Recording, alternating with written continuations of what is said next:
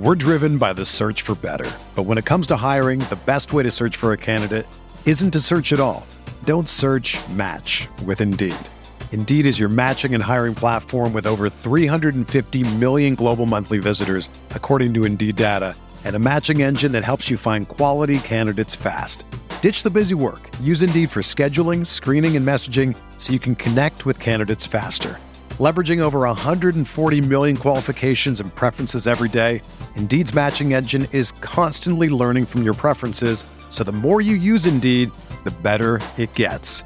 Join more than 3.5 million businesses worldwide that use Indeed to hire great talent fast. And listeners of this show will get a $75 sponsored job credit to get your jobs more visibility at Indeed.com/BlueWire. Just go to Indeed.com/BlueWire right now and support our show by saying that you heard about Indeed on this podcast. That's Indeed.com/BlueWire. Terms and conditions apply. Need to hire? You need Indeed. This podcast episode is brought to you by Coors Light. These days, everything is go, go, go. It's nonstop hustle all the time. Work, friends, family expect you to be on 24/7. Well, sometimes you just need to reach for a Coors Light because it's made to chill. Coors Light is cold lagered, cold filtered, and cold packaged. It's as crisp and refreshing as the Colorado Rockies. It is literally made to chill. Coors Light is the one I choose when I need to unwind. So when you want to hit reset, reach for the beer that's made to chill. Get Coors Light in the new look delivered straight to your door with Drizzly or Instacart. Celebrate responsibly. Coors Brewing Company, Golden, Colorado. Support for this podcast comes from U.S. Bank. When it's time for a new credit card, the best ones do way more than just buy stuff. And that's why U.S. Bank offers credit cards that make every day more rewarding. Earn cash back, score points when you shop, dine out, travel, or binge watch, or get a low intro APR. U.S. Bank credit cards were designed to fit your lifestyle. So make every day more rewarding and check out usbank.com/creditcard. U.S. Bank credit cards are issued by U.S. Bank National Association N.D. Some restrictions may apply. Member FDIC.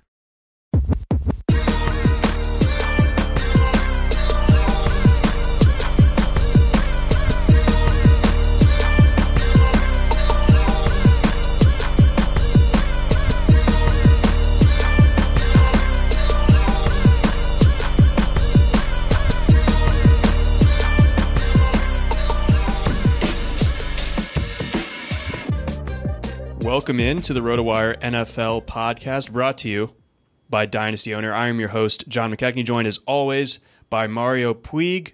The sports world is abuzz now. Baseball seemingly may have figured their stuff out. That we might actually get a season there, and you know we're getting closer and closer to potential NFL training camps. Hopefully, fingers crossed, getting started here. So football and draft season really heating up here. So exciting times overall, I would say, Mario. Potentially. Yeah, definitely. I mean, I'm a Brewers fan. I'm a fan of the correct team for baseball. So I hope they can have a season, and I hope that the Brewers can claim that, you know, the destiny that they're owed, that has been held away from them unduly all this time. Mm-hmm. But yeah, I guess I should just, you know, hope they get all in one place successfully before I get to that phase of the hoping. I'm with you on the Brewers. That Game 7, 2018 or whatever, the NLCS, that was tough. Correct team. Yeah. I just want to reiterate, like, there's a morally correct choice to make as far as a team to be a fan of, and it's the Brewers. They're a likable bunch. I'll give you that. My baseball team, not nearly as talented. It's run by a complete moron, or the owner is. So they have a nice stadium, at least the Orioles do. So at least there's that. I don't know if there will be anyone in there, but they've played games in front of nobody at Camden Yards plenty of times, including literally zero back in 2015. So we'll see how that goes. Anyway, going on to football. We've got a lot to chew on today. Mario, you just got done with that 35-round NFFC draft that we kind of teased last week. You were through the early stages of that one, and I envied your doubling up on getting A.J. Brown and Calvin Ridley. I kind of copied that in a best ball that we're doing in a different best ball league that we're doing. Not nearly 35 rounds, though. That's just a regular 20. And then we are also going to get into this FSGA futures and props bet that I was able to take part in yesterday over on SiriusXM. That was a lot of fun. That was total wild, wild west stuff. You're basically doing a snake draft with a budget. And you're spending the budget on particular betting lines. I'll get more into the details when we dive into that a little bit later. But Mario, why don't you go ahead and give us a primer here on your 35-round league? How did it go? How do you feel about your team now that that thing is wrapped up finally? Well, it's a pretty interesting format, especially someone who you know researches and writes about the things that I do, because so much of my brain is just kind of like an emptiness, and like among that emptiness that sparseness is little details that are like Olamide Zaccheaus caught 230 passes in his last 39 games at Virginia, things like that I can't normally use. And in this format, it's like I all of a sudden I'm like, see, I knew I was keeping this around for a reason. Like I knew there was some good idea that this was all leading toward. And I guess it was like this team that I drafted where in this format, it's 35 rounds. So that's precisely 1.5 times as big as the defense included, like best ball 10 sort of format. This includes defenses and team kickers. So it's not quite just 1.5 times bigger. It's, I don't know, maybe 1 1/3 or something like that when adjusting for the need to draft the team kicker slots. But you still go way deeper into the bench at all of quarterback, running back, and receiver. So it's a little bit different also because it's 6 points per passing touchdown. So I thought that going into it, like my main strategy that I wanted to keep in mind was trying to secure what I think are structural advantages that are dictated by that 35-round structure and the 6-point per passing touchdown scoring. And the first was that I wanted to get 3 unquestioned starters at quarterback, and ideally decent ones. And I went into that also keeping in mind, or at least I was reasoning anyway, that 6 points per passing touchdown kind of reduces that relative loophole of the rushing production for a quarterback, because it's like 6 points for rushing touchdown for a quarterback is worth more when a passing touchdown for a quarterback is only 4, you know? Right. So I was a little bit more biased toward what I thought of as like passing quarterbacks, things like that. So went into that with trying to get that, because I thought, you know, it's a lot easier to get some numbers out of that Olamide Zaccheaus in the 27th or 30th round or whatever than it is somebody in this draft took Chad Henne in the 35th round.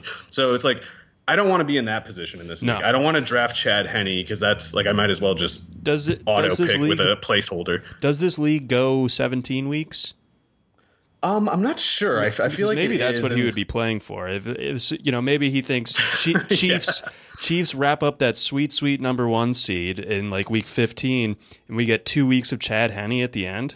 Yeah, and I mean, I'm sorry. It's like even as far as the handcuff logic there, it's like the Chiefs' offense isn't good because it's the Chiefs' offense. Putting Chad Henne there doesn't make it the Chiefs' offense anymore, you know? So wholeheartedly disagree. That's just crazy. Mahomes is a system quarterback. At least break even.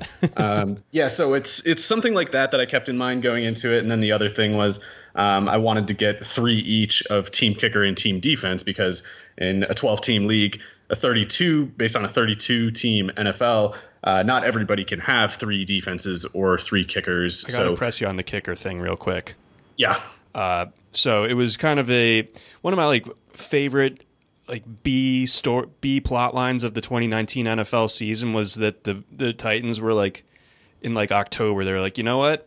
We don't believe in field goals anymore. Oh, that's right. Yeah. Yeah. I screwed up taking the Titans, I guess, because that's what I took. But it was like, I don't know. I remember looking. Their kicker was money in college. Wasn't it Greg Joseph? Like, I think he was pretty prolific at FAU. So maybe like Vrabel has trust issues. I don't know. Yeah. I think they might walk it back a little bit just because, I don't know. Vrabel's a weird guy, and I can see him latching on to a different superstition with, you know, no real reasons, hopping between them one at a time. But yeah, I in hindsight, I would change that to, I don't know, I guess Miami or something, or Buffalo. But yeah, I think if my team doesn't win, I'll be like really disappointed if it was about the Tennessee kicker there. But yeah, good point. That's not the right pick, and they did not score many points last year. Yeah, they what was it? They attempted a grand total of 18 field goal attempts. I don't know how many of them were taken in the second half of the season, and they made 8 overall. And they had they probably had some like scar tissue with field goals getting blocked, because they did have a couple field goals blocked. And 2 out of 18 is a ridiculously high percentage for an NFL team to be trotting that out there. So maybe they went back to the drawing board. Maybe they through their special teams coordinator to the Wolves or something, but I would imagine it can't be quite as old school this year, I would hope. Yeah, it's not even really like old school. It's kind of just insane. And yeah, you're right, though. Like the trauma of just feeling like an entire unit of your special teams is just busted in season, and you got other things to worry about. And instead of thinking that, on Monday, like, how can we fix the special teams? It's sometimes just easier to pretend that those special teams aren't there and go do other stuff instead. Yeah, and they did that other stuff pretty well. Tennessee had an amazing run last year, one that I really did not see coming, and apparently the Ravens didn't either in the second round of the playoffs.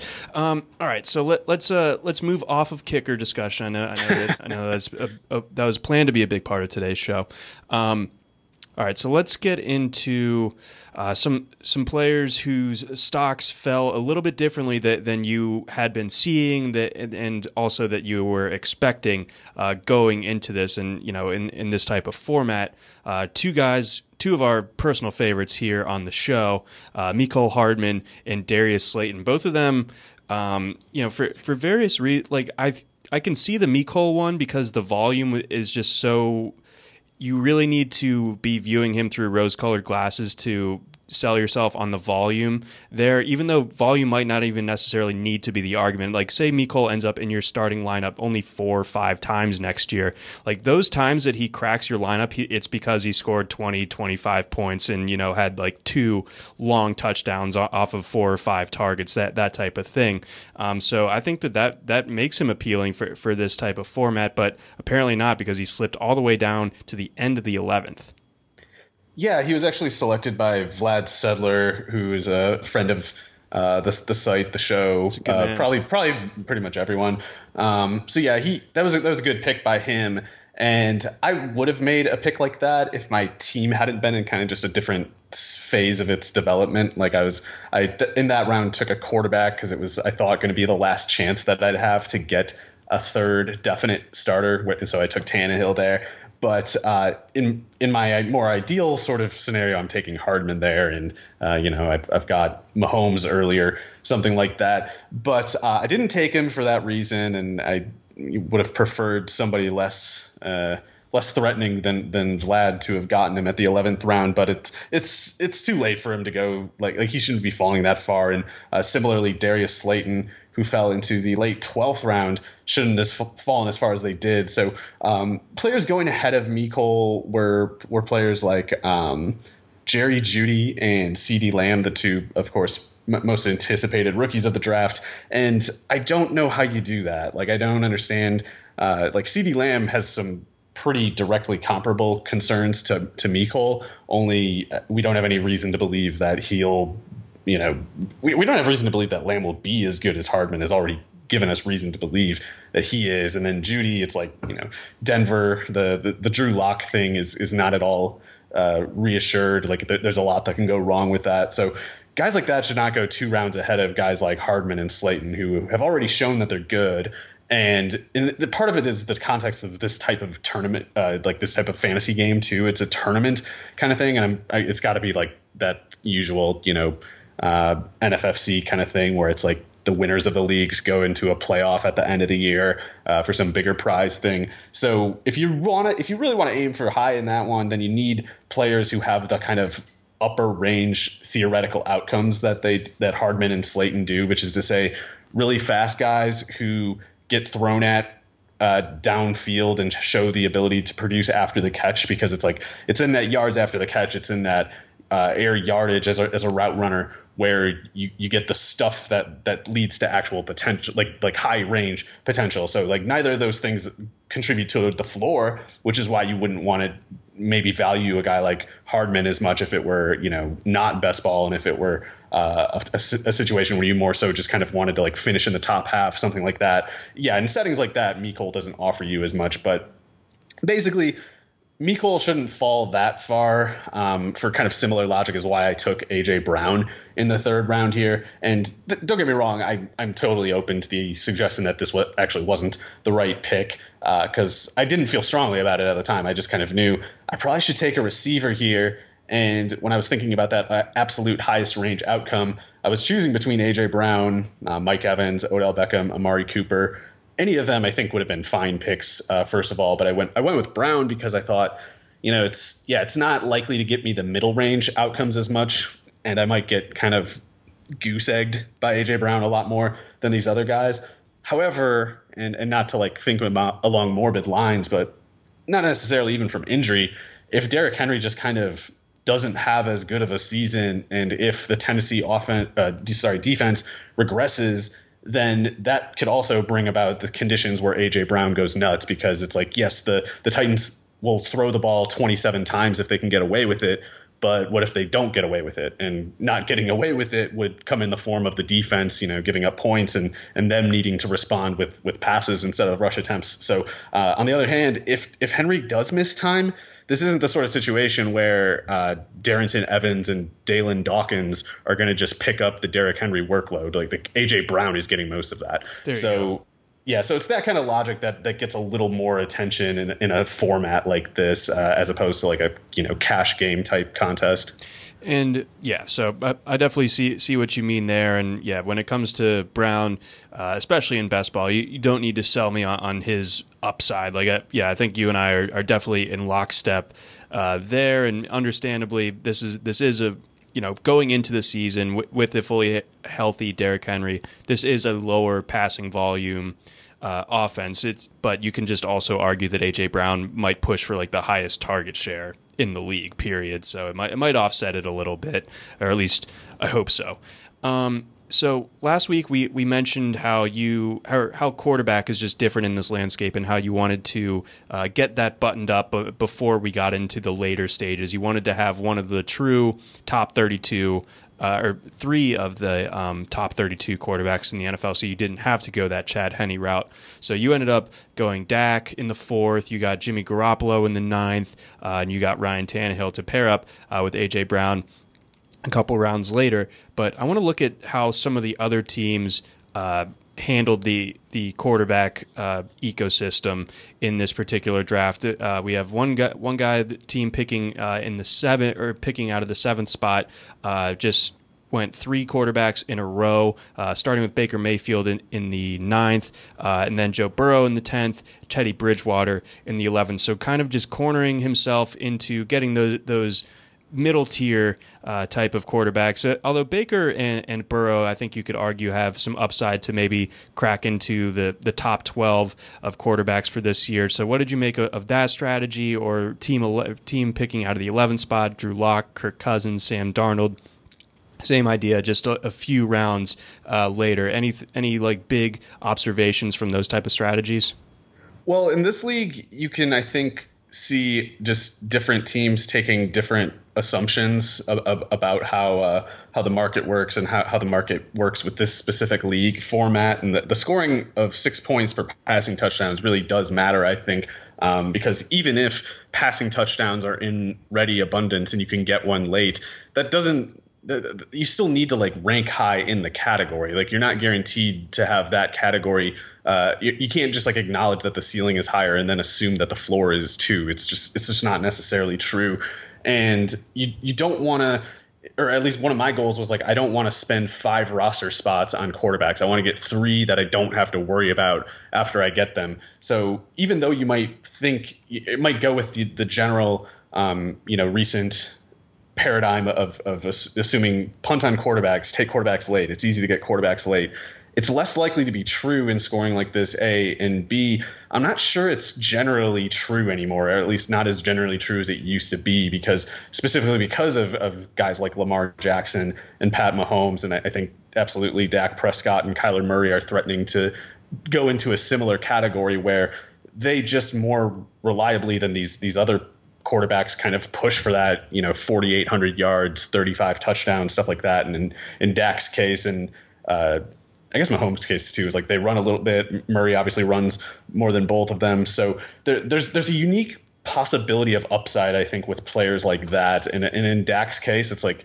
with those receivers, with Jarwin, with that line, there's no reason to err toward pessimism here. And with Murray, it's like the Cliff Kingsbury offense gives in the DeAndre Hopkins trade. It's like there's actual reasons to expect Murray and Prescott to push for that tier. And if they do, then there's a new sort of have and have nots dynamic than there used to be, because getting into the category of those first five quarterbacks isn't as easily done with, the rotation quarterbacks in the 8th, 9th, 10th round, whatever. But you can see in this draft, there's people like me and team 12 Rhodes. Don't know who that person is, but I thought they had the right approach, because they took Lamar Jackson at the turn of the first and the second round. They took Matt Ryan in the turn of the 6th, the 7th.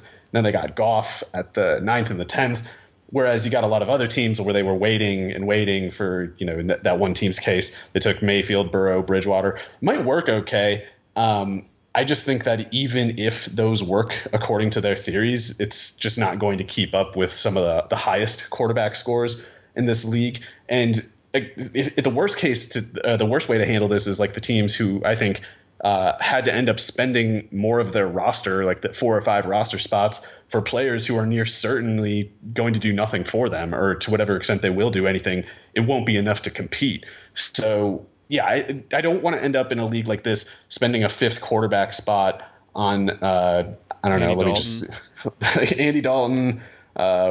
Somebody like Robert Griffin, I think, makes sense, just because, if, God forbid, Lamar Jackson got hurt, Griffin would, run a lot, do something.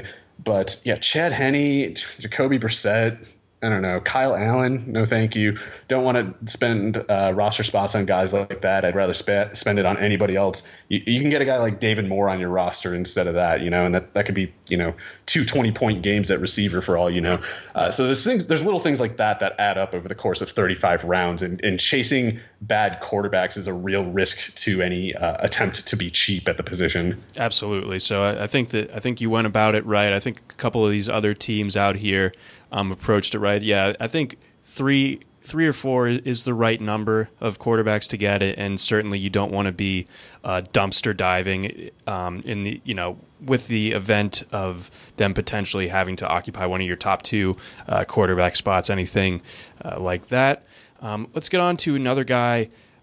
Shifting gears over to running back, someone that we had we pointed out recently, I think. Shortly after the Sony Michel news, like, man, Damian Harris, or I think even before the Michel surgery news, it was like Harris seems like a guy that, given the injury history of the guys in front of him on this team, plus the overall team context where the Patriots are turning it over to Jarrett Stidham, maybe they run a little bit more, that that Belichick with that offensive line too can dial up some pretty devastating rushing attacks. He's done so in the past. So Harris at that time was kind of that late round flyer, a guy to maybe your last skill position guy, that sort of thing. Now the helium season has started for him. He went where, in the 11th in this one? The 12th. Round.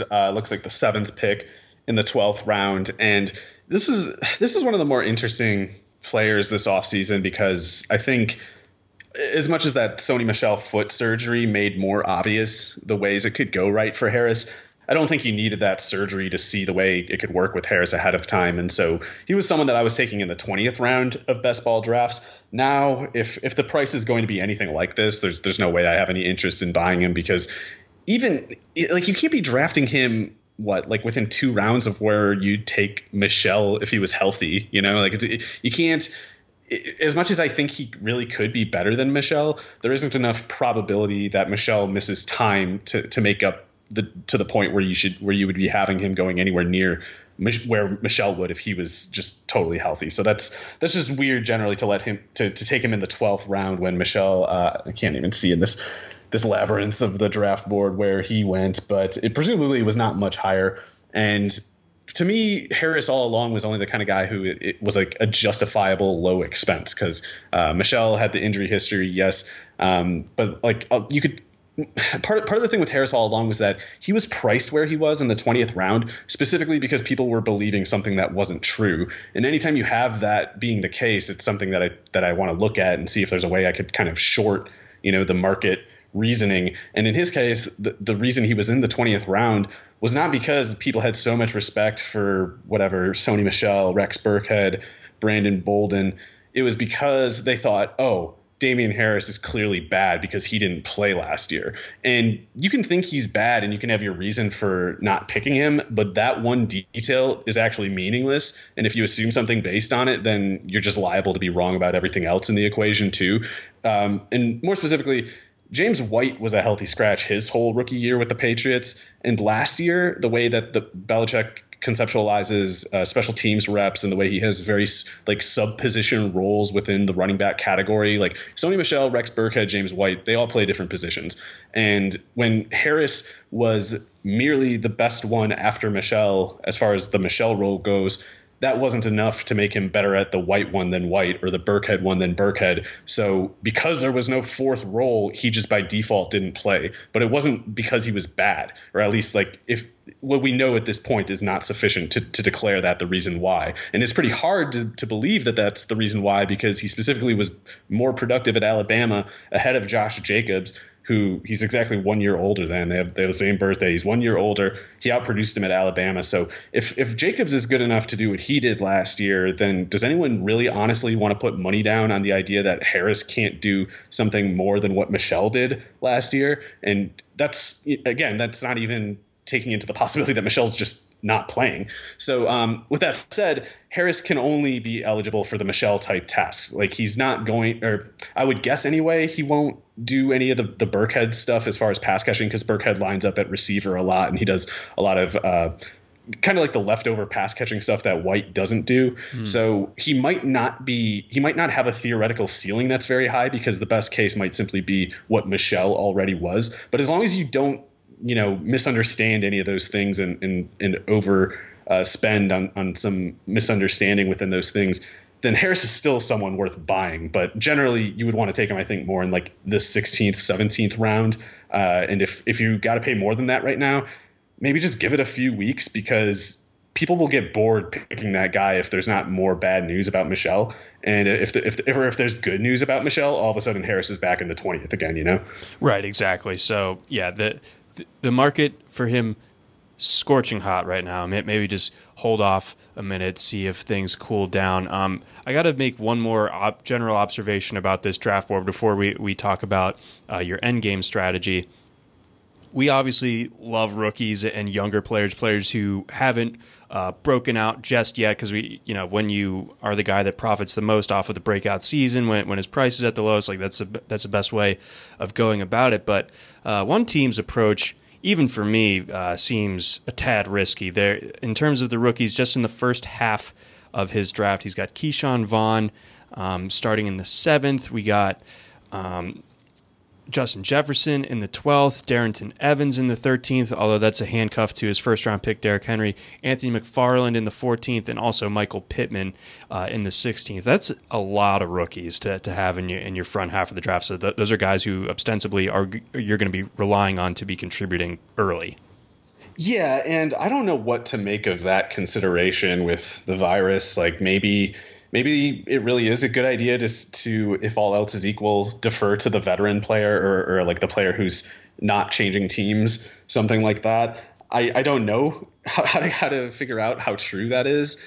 And I don't know, because as much as disorganized football can lead toward bad outcome of whatever kind, it's like maybe in some cases the defenses will just get worse and there'll be stupid instances of offensive players outperforming their own baselines because the defenses aren't organized. I don't know. It's hard for me to assume much on that, so I guess I try not to think about it too much. But generally speaking, if I was getting a team that was you know, in my sort of base flex included starting lineup, if I'm getting near halfway rookies, that's probably one of those things where I'd maybe want to pause and rewind a bit. So I have Zach Moss, and he's a rookie. That's the first one that I took, I think, in the 11th, sorry, the late 10th round, might as well be 11th. So that's in the kind of range, and I think he's good enough of a prospect that I have no anxiety about that. Like, I'll let that one rip every single time. Sure. I think he belongs more in like the 9th kind of round range, actually. So I'll buy that one in bulk if I can. But yeah, I'm not finding myself chasing these rookie receivers. I'm not chasing these rookie running backs a whole lot. And I like Jonathan Taylor a lot, and I still believe in his upside, but I need even him to be more in like that third, fourth round turn kind of range than in the top 25. So I'm not getting a whole lot of rookies for whatever that's worth, and I don't think that's usually the case. Yeah, I'm kind of the same way. I've only done a couple of drafts here, so not as many as you. But as far as the best ball that you and I are doing right now, I have Moss and I have Dobbins. But other than that, I've mostly steered clear of the rookies, at least within those first 10 or so rounds. I'm a Justin Jefferson guy, everyone knows that, so I got him a little bit later on, but yeah, he's one of those exceptions because they just need to give him the reps, you know. It's like, yeah, if he's behind on the learning curve, it's like, what are you going to do, play Tajay Sharp? I doubt it. Right. So with that in mind, it's like I'll approach that every time. But yeah, I think in general, like I will be lighter on rookies this year than I am in years past. Usually I'm pretty aggressive. I don't know if I've ever gone, you know, like almost half of my top rounds going after them, especially when this year's class, like it was good at receiver, obviously extremely deep there, but not a ton in terms of tight end. The quarterbacks, I don't know how much other than Joe Burrow are really viable draft-wise. I mean, we'll see what comes of Tua in terms of redraft for this coming season. But running back, it thins out relatively quickly. So yeah, it's an interesting class. It's not a bad one necessarily as far as skill position guys go, but with the, you know, off-field storyline baked in, it just makes me a little bit more averse towards them as well. Before we get over into your late round end game strategy here, we got a message from our friends over at Dynasty Owner. The best fantasy football leagues are those where every owner constantly pays attention, responds to trade offers, changes their lineup, and are always looking to improve their team. There is no offseason for these owners. That's who you're challenging yourself against in Dynasty Owner, other elite fantasy football players who are committed to competing. Dynasty Owner is the only fantasy football platform with a patent game using actual NFL salaries and contracts. Combine this with a salary cap, elite trading options, advanced team rosters, and devoted elite owners to compete against, and you're faced with the same decisions NFL owners and general managers must make. If you're ready to take on the best, then don't miss out. Join the waitlist at dynastyowner.com. That's dynastyowner.com.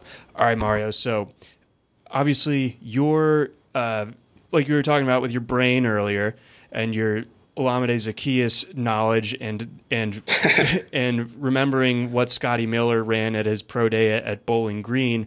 Who could forget? That's see exactly. So really, it's everyone else that is wrong. This type of format, I think, really is geared towards your football knowledge and skill set here. So, what was your approach once we got, you know, outside of where best balls usually end at round 20? Well, so I didn't get to go just kind of wild on the prospects at every time that I did, because as the foremost rule, I had to respect kind of the structural things I mentioned before about the three quarterbacks, the three kickers, three defenses, because it's easy to end up just on the wrong side of a positional run. And I kind of tried to account for that first before going after every single pet project of mine. But I guess starting around, I don't know, I guess we could say like the 19th round is when we might as well call it the 19th round, where I took Steven Sims, who's just, you know, the most important player in the NFL probably this year. That's right. And I want to get him on every team if I can. So at least at that price I do, because like 19th round, that's so really many bad players. People are just saying total useless trash before this. And then I get Steven Sims at the 19th. Like that's a good time to that's like it's a good omen for the rest of the later rounds. And I got Trent Taylor at the 22nd. And I guess it's worth mentioning real quickly. I know we talked about it a little bit before, but Brandon Ayuk and Jalen Hurd. I thought it was just going to be Ayuk, but Brandon Ayuk and Jalen Hurd are both getting this post-Debo injury bump, and Trent Taylor just is not. In fact, I think people might have forgotten about him even more because a handful of people just learned about Hurd for the first time and are like smitten with him. So excuse me. I was glad to get Taylor there. That was kind of my plan the whole time when I got Jimmy Garoppolo, is like I really want to get Trent Taylor now. It's easy to forget, but coming out of training camp, or I guess early midpoint training camp last year, it was either Barrows or Mayako. One of those guys was saying, if I had to guess, I'd think that Taylor might lead the team in receptions this year. And then he broke his foot with the same injury that Debo has this year. And they screwed up the handling of it, and he had setbacks, and he ended up missing the whole year. But it's like, why is he not simply valued in the ADP right now as if that quote, as if that report had, sorry, phrasing it differently. People are acting like that report point blank does not exist. It's like it's to treat him like the preseason favorite to have 60 plus catches on that team would be to leave him something like, I don't know, the 16th round in the ADP now.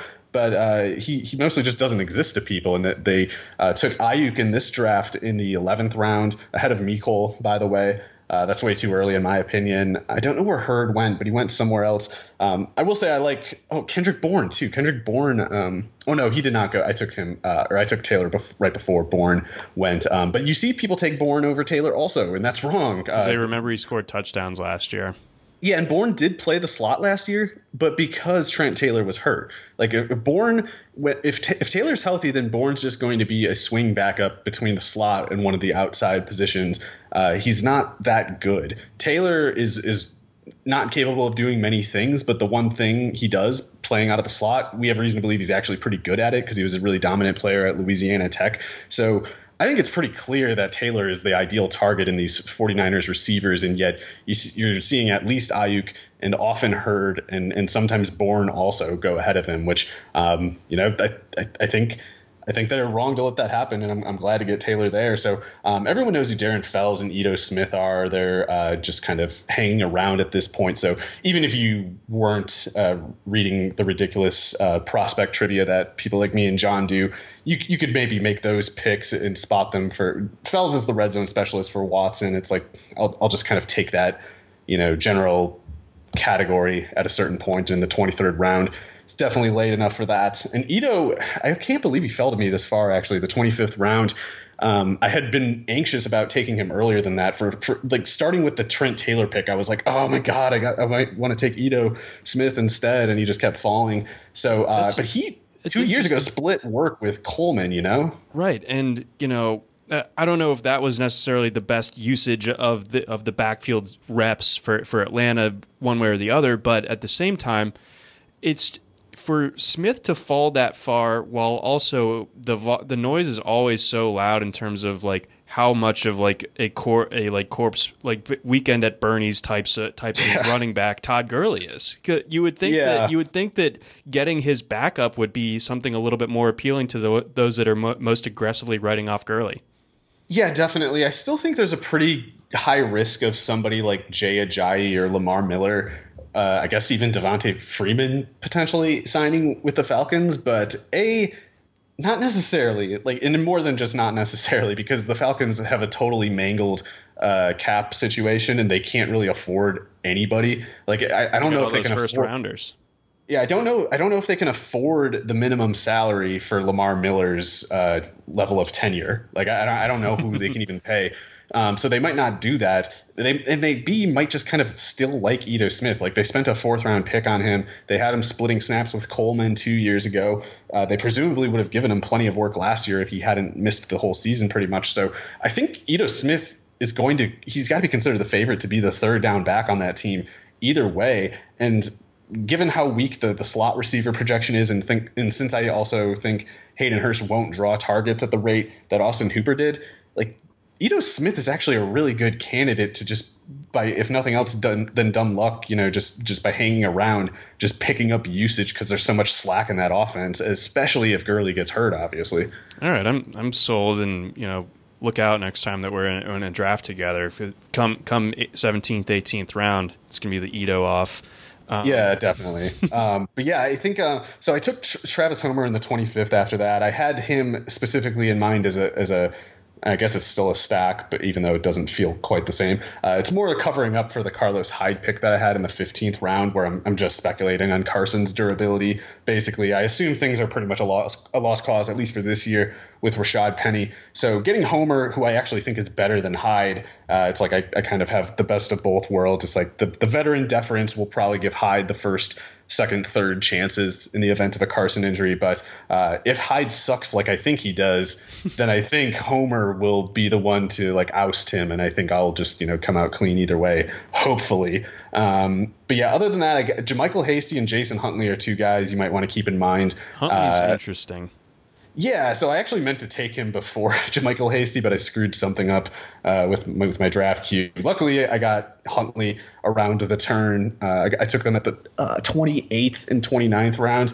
Hasty's a guy who's undrafted out of Baylor, where he's always a rotational back. So he doesn't have like a big workload background. He had some fumble issues too, but he's one of those guys who's pretty explosive. Like he's also the lowest and most densely built out of the players at running back the 49ers currently have. So he might be kind of the Breida replacement, or at least in the 28th round. I'm more than willing to gamble on it. But Jason Huntley should have a higher floor than Hasty. Like he should just make the team for sure. I have an interesting stat on Jason Huntley. There are only, let's see, 8 players in all of FBS last year that had at least 1,000 rushing yards and at least 40 targets on top of it. And when you expand it to 50 targets, he makes that list, and only 3 other guys do. Kenny Gainwell out of Memphis, Clyde Edwards-Helaire, you might have heard of him, out of LSU, and Eno Benjamin of Arizona State. So he was, you know, to be that active both in the rushing and the passing game. And he had way less carries than the other guys on that list. He had almost like 100 less than some of those other guys, but still cracked 1,000 yards on 154 carries. So that's good for 7.08 yards per carry. And in addition to him catching like 80% of his targets. So there's skill there. Yeah, I really like him, and I'm pretty low on, like, I will with a straight face tell you that I think that Huntley is better than Kerryon Johnson. That's something I actually believe. So the Lions don't believe that. They never will. But I think that a guy as explosive as Huntley, and who, by the way, they've been mentioning he might get snaps at receiver, and given that they just moved Agnew to wide receiver out of what I would take desperation to find more snaps behind Amendola, it's like there's a real chance that Huntley still operates as the clear third running back on that team, and yet provides more fantasy points, or close enough to what Kerryon Johnson provides that people are more or less shocked by it. But it's because he might get, in PPR anyway, I think that that's possible, because if he is getting snaps at receiver, then that means they just kind of like him and they're putting him out there. And based on what he did at New Mexico State, we only have reason to think he'll be pretty good. Like, he's a way better no offense, John, but I think he's safely a better prospect than Ty Johnson, who I think another team should basically have Ty Johnson, because I think Huntley made him kind of obsolete on this team. But yeah, Huntley, I don't have a comparison in mind. Is he like a poor man's Duke Johnson, maybe? Because that fits in the framework of kind of what you're outlining there. As far as how you apply him to the offense generally, but he's quite a bit faster than Duke and smaller too, so it's hard to say. But anyway, he also had 5 kick return touchdowns at New Mexico State, so he's a 4.4 flat kind of runner, 40-inch vertical, 130 broad jump. He's that kind of athlete, and he was just always really productive in New Mexico State. So yeah, in this late, a 5th round pick at running back should not be on the board. Like, all the other crap running backs got picked clean a long time ago. I don't even know why Huntley was on the board, but so yeah, I took him there, and I as far as like a running back 8 or a running back 9 or whatever I got him at, that's pretty much close to my ideal. I think There, yeah, he. So yeah, I think we laid out a pretty good case. If you didn't know about Jason Huntley before, you certainly do now. And there's another guy on another team, another rookie, who I think has similar intrigue, similar maybe application. I don't think that he's quite as versatile as Huntley, but Raymond Calais to Tampa Bay is really, really interesting to me. So he went in the 30th round of this one, out of Louisiana Lafayette. The Ragin' Cajuns had like the best non-triple option rushing attack in all of college football last year, and I mean that like all of college football. He wasn't the main guy. Elijah Mitchell and Trey Regis kind of get more carries, but really, really explosive player, and he showed out at the Combine as well, and I'm still not totally sold on that Tampa Bay backfield picture, whether it is Jones or Vaughn. So, I mean...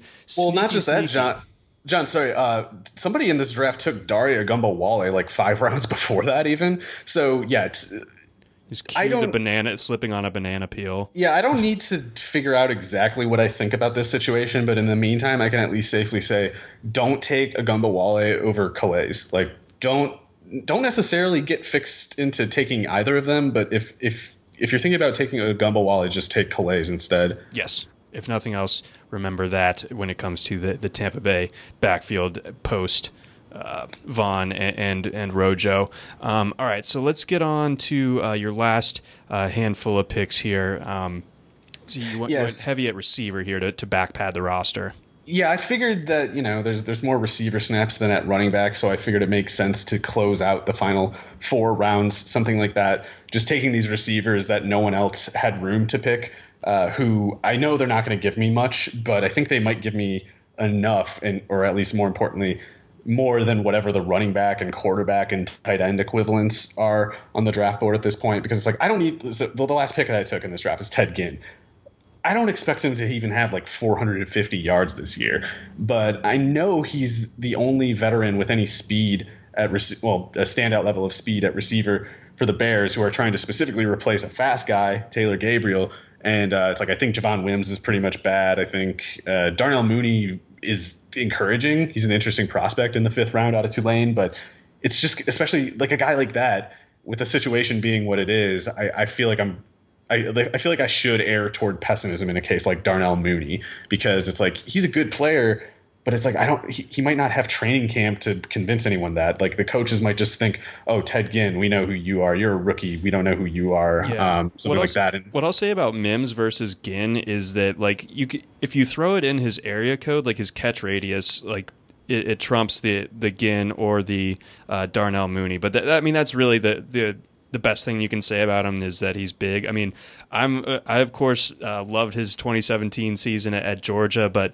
that obviously doesn't mean a whole lot in 2020 NFL. But he is long, lanky, and has leaping ability. So, I mean, I just think they might want the decoy, if nothing else, especially because if they feel like, oh, we don't have enough reps to get this 3rd receiver ready, just put Ginn out there. He's fast. I can imagine stuff like that happening more often, because of the situation being what it is. But in any case, it's like in the last round like that, if I can get a receiver who's just going to give me a shot at like 400 snaps this year, that's all I need right there, because they're my wide receiver 9 and 10 and 11 and 12. Like, if they do anything, it's just kind of, added on top. It's not really something that if I need these guys to do something, my team sucks anyway. So it's like, I'm looking for just that speed downfield ability to give me a couple pop plays that round out the box score a couple times with some luck. Ted Ginn, Scott Miller in Tampa Bay, Khalif Raymond in Tennessee. I went with similar reasoning for all of them. It's just like Raymond. I had a little bit of a boost in my consideration because I was thinking, if Brown is off the field, Raymond's their new deep threat. So if Brown is off the field, that's bad for me. I'd rather retain any benefit that results from Brown not being on the field. And I think picking Raymond mostly did that. But it's like high average depth of target, a lot of speed to project yardage after the catch if they get an opening. And that way it's like, maybe they don't get much work, but they're more likely to do something with 150 snaps than some slow, slot receiver or something like that, because if nothing else, they might get like that 60-yard touchdown, and that's 13 points. Yeah, I'm well aware of that with Khalif Raymond. Sorry. Yeah. Any guys that you had? I mean, it's almost impossible to have FOMO in a 35-round draft, but were there any guys that you felt like you got sniped on a little bit in the end? Yeah, not too badly. Like I actually am really happy with how this draft turned out. Even with the egg on my face for picking the Tennessee kicker. But in hindsight, I took the Ravens as the first defense at the early 13th round. And I didn't feel great about it at the time, but it was a couple things that pushed me that way. So one is like the Ravens are my number one defense, and I had reason to believe multiple defenses would be off the board by my next pick. So as far as that goes, I didn't think I was reaching too much. However, I only made that pick of Baltimore at the 13.3 because I thought Chris Herndon would make it around to my next pick, but he didn't. So in hindsight, I would rather, I think, have Chris Herndon and like the Buffalo defense than what I picked, which was the Ravens defense and Irv Smith. But I'm also about that. I think there's a way for things to go quite well for Irv Smith this year, actually. And the Ravens defense, I think it's just, totally loaded. So, yeah. Sorry, I accidentally did the thing where I highlight the whole draft board and now I can't see any of the picks. I'm blind. Yeah, I am. Okay. Yeah, otherwise, I mean, I guess to just kind of like wrap this thing up, it's like I really do think that ending with the receivers is a good idea. And I went cheap at tight end in this draft, but that had more to do with that crossroads early on where I was like, I either need to pick Dak Prescott or prepare to kind of go the cheap route at quarterback. And I chose to pay up at quarterback instead. Going with someone like Mark Andrews there would have been totally reasonable, and that was who I was really thinking about. But otherwise, I tried to set it up so it's like I would account for those 3-3-3 rule, get those wide receivers with my last four picks. With that said, toward the end there were a couple guys in addition to Huntley and Hasty that I'm actually kind of hopeful for, and I'm serious about this Olamide Zaccheaus thing. Like I think he's actually good. Let's go. And what's funny is like he's pretty well built and he's a pretty good athlete, even though he's low pedigree as an undrafted guy. We love like, Virginia guys. Well, he's like 5'8", 190. That's pretty well built. That's not like 5'8", 170, So he's built like a legit running back. He actually took a ton of jet sweeps and things like that in college. And he's a pretty good athlete. Like he ran a sub 4.5, and he's also young. Like I think he only turned 22 right before last year. So Russell Gage, not very good. Olamide Zaccheaus I took in the 30th round. Part of why I like this team so much is because I have Ridley and Ito Smith and Olamide Zaccheaus. Like I think having those guys on a team like in a contest like this is pretty nice, especially at the price that I got. And then the other one is Mo Alley Cox, who he's basically being ignored as the third tight end in Indianapolis, but I think he projects better than Trey Burton. I actually wrote an article about a few tight end situations, including the Colts one. And I think that for those Eric Ebron touchdown plays, like those weren't screen passes, those were kind of just jump balls that were in the red zone that Ebron went up and caught. And as far as that specific kind of play goes, Mo Alley Cox projects much better than Trey Burton. And I like Burton enough, but I just think that those Ebron touchdown plays are more likely to go to Alley Cox than like almost anybody else. And if not, I think this is kind of like a hack bit, but if anyone wants to go this route, you'll get a positive reception, I'm sure. The Colts signed Phillip Rivers at quarterback this offseason, and he used to be really good when Antonio Gates was his tight end. And Antonio Gates played basketball once, and so did Mo Alley Cox. So there you go. You're not a conspiracy theory guy. You're a connect the dots guy. Ignore everything I said before. It's just the part that he's a former basketball player who plays tight end and Phillip Rivers is his quarterback. Like that's the kind of stuff you should make your decisions based off of. Sew it up, brother. That's easy money then. All right, let's move on here. Let's get into the props and futures draft that I took part in on Wednesday. A lot of fun. It was the first of its kind, I'm pretty sure, because with everything going on, the FSGA couldn't hold their usual conference, so they kind of brainstormed this up, and I was happy and lucky to be invited to it. It's very unique. Essentially, it's a snake draft with 14 teams. 12 rounds, you get an imaginary $10,000 bankroll. Your minimum wager is $250. Max is $1,750. You have to be able to make your minimum wager on each of your picks. And we were going from a full board of like Westgate, win totals, and division winners, Super Bowl, MVP, defensive player, your rookie defensive player, defensive rookie of the year, coach of the year.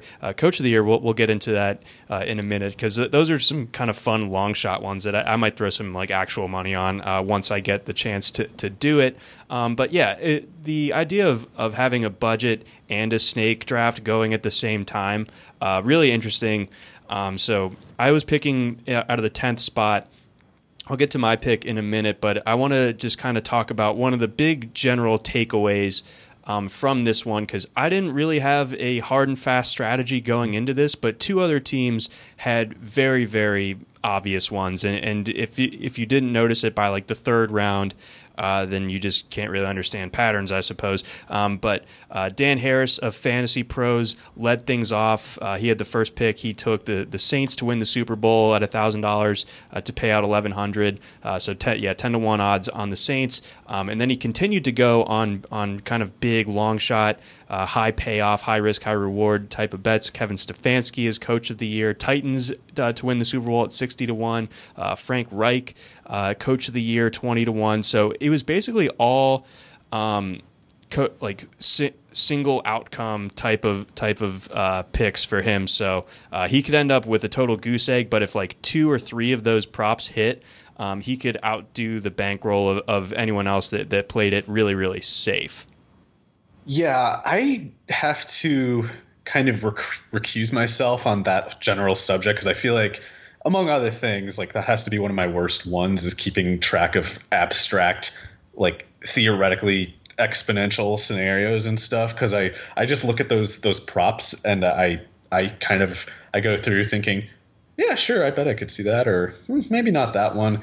But yeah, like you said, that's not even really the point with this particular strategy of getting like swinging for certain, you know, like moon shots, and on the reasoning that, you know, one or a couple being shrewd hits would kind of carry the whole project for it. But I guess I can see individually also some of the reasons you might, you know, filter them on this basis. Like, I wouldn't personally pick the Saints, but I like that Titans one, I guess, or at least, you know, if you're following the reasoning that simple, already established offenses have an advantage because they don't have as much time to practice and get timing and, you know, more ambitious things down pat, then maybe the Titans having this caveman offense are like uniquely suited to win this year. Who knows? Yeah, no. So I like that one, and at 60 to 1, that could be huge, obviously. So that's the route. And Reich's a good coach, you know. Can't go wrong with that one. I agree. So yeah. So there was a lot to like about the way that he did it. Obviously, there's no safety net there, but there's also no payoff to finishing second in this thing. So might as well go for it. But some people took a more of like a cash game approach, and you know they'll build up their bankroll incrementally, but they're capped out at theoretically winning $20,000, as opposed to Dan, who if everything were to hit for him, which impossible because some of them are contradictory, it would be like $225,000. So yeah, quite different in terms of the way they went about it. But Ian Allen of Fantasy Football Index, he went with all. And Mike Clay really liked this. He was an analyst as we were doing the show and just kind of talking about general strategies, how he would go about it, and he obviously does the projections for ESPN, so he has very strong opinions on each of these props laid out there. But Ian went after pretty much all the rookie receivers and just went after their unders one way or the other, whether it was touchdowns or receiving yards. And I thought that was an interesting way of going about it. I think that, you know, he could end up with a fairly high hit rate, but I don't really see that winning, because I don't think there's any single one of those, even if you stack them all together, that's going to add up to be quite enough to win this. Yeah. Not to be, you know, reductive or whatever, but I kind of, I don't just agree with that strategy. I'm kind of wondering why there's anything else that anyone is doing. Like I maybe the answer is it's like there's these scenarios if there's, you know, disturbances from COVID or just weird logistical snags that make the season go strangely. It's like maybe those things make these bets void, and maybe that's why it doesn't make sense to just work on that assumption.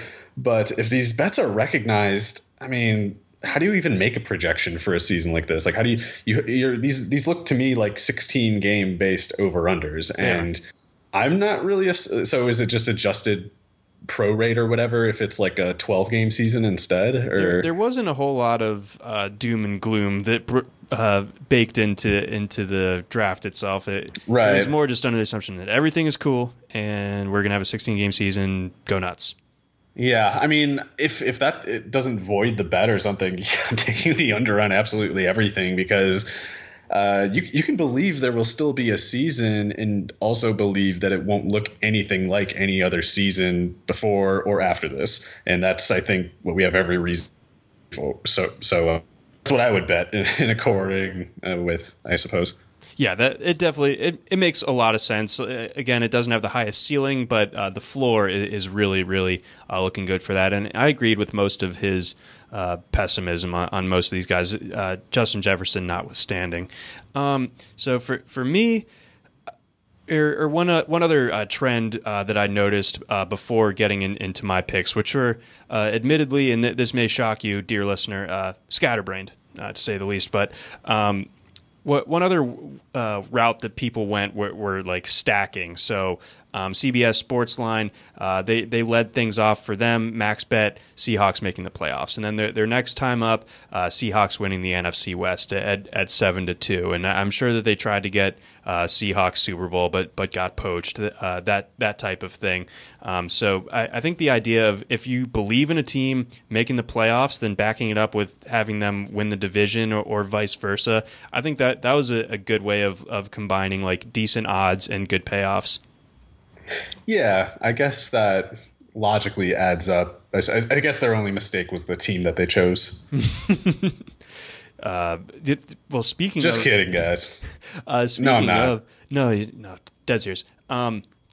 One of those teams that we all noticed was getting some serious love in this one was people firing on the Broncos to do, one thing or the other, and in terms of the positive range of outcomes, whether it was long shot win the AFC or more reasonable making the playoffs or winning the West. Not, I don't think that's particularly reasonable. But did you see discussion about that? Was that just because of some reason or another? No. Everyone just kind of like blindly said... We all agree we like the Broncos here? Yeah, it's like Broncos are getting a lot of hype. No one like mentioned specifics as to why. Huh.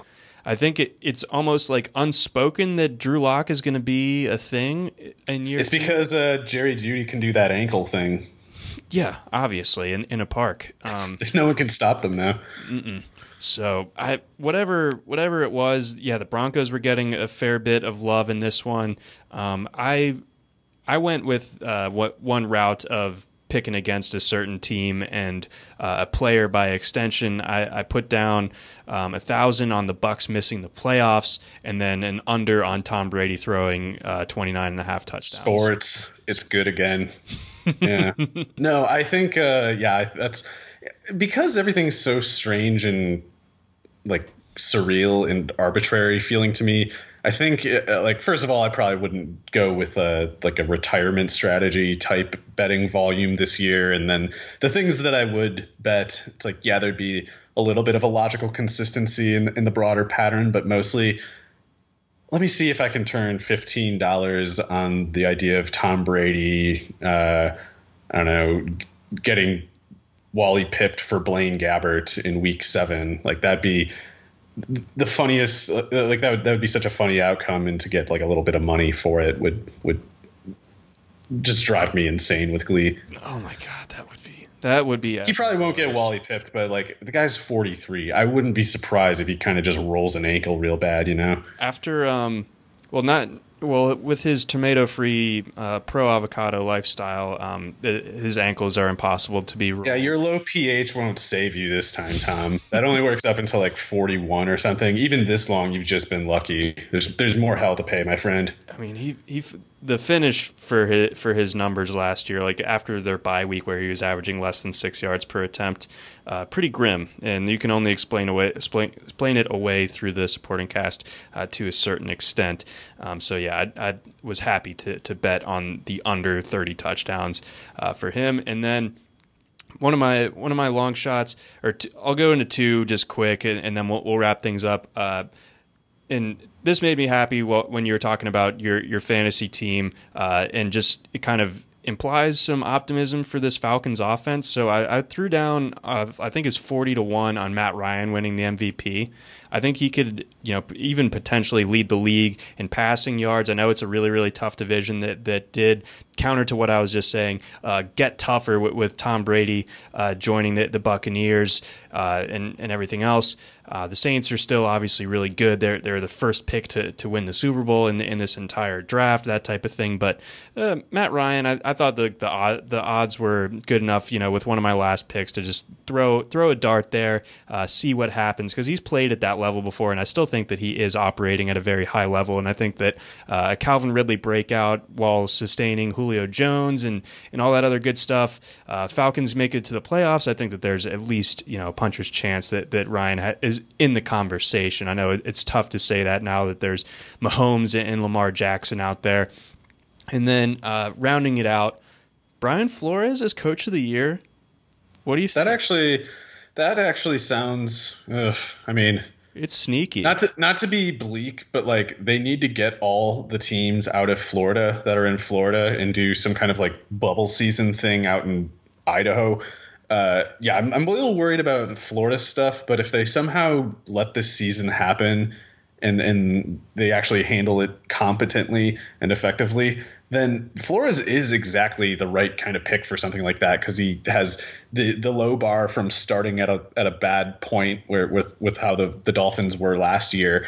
But he showed some signs of actual improvement. They did land that first dagger into the Patriots that allowed the Titans to finish them the next time out. Bless them. Yes. Yeah, and so they're getting better over the course of the year, even though they still sucked. So to be clear, that's a good thing, because it's they didn't get better just because they added a ringer or something. It's they're actually not a trendy team. It's not the position that the Browns were in a year ago where they missed the playoffs, but the expectations were still sky high. And then this offseason, they did add a ton of new talent, so especially on defense. So they don't need to do as much as his competition does to win, and he probably has, especially if he's actually any good, he has a lot to work with to get a safe margin from those other competitors. Yeah, so my thinking was, if the Dolphins are at least in the hunt into December, and and like you said, that the retooling of the defense, they have one of the best cornerback duos in the league now. The run game, it can't be any worse, right? One of the best trios. It's they got Howard and Igbenoghin and Byron Jones now. Yes. It's they got a third corner who's a first round pick now. That's pretty sick. So love that, and I think Flores can get the most out of that, obviously with his defensive background. And then, man, what if Tua takes over at the end of September and the Dolphins just become the darling then, and Flores just looks even more like a genius? Well, John, then it's a wrap. That's a weak division too. Mm-hmm. I think Sam Darnold is good. I don't think he's good enough to carry the Jets above the weight that Gase is around all of them. And I think the Bills are definitely my favorite in that division, and I think their defense is going to be really sick this year. But when you have a quarterback who's as erratic as a passer as Josh Allen, there's more ways that things can go wrong there. I don't think the Patriots are going to be very good at all. So that division, it's going 8-8 or whatever the equivalent is in this scenario we're looking at, getting in the wild card round would be, I think, almost a clincher for Flores. I think he would be considered the heavy favorite to win that award if they were closing in on a wild card berth. And that division just kind of looks low scoring and brutish and bleak, or whatever that quote was. It looks like a just kind of a dark age of a division.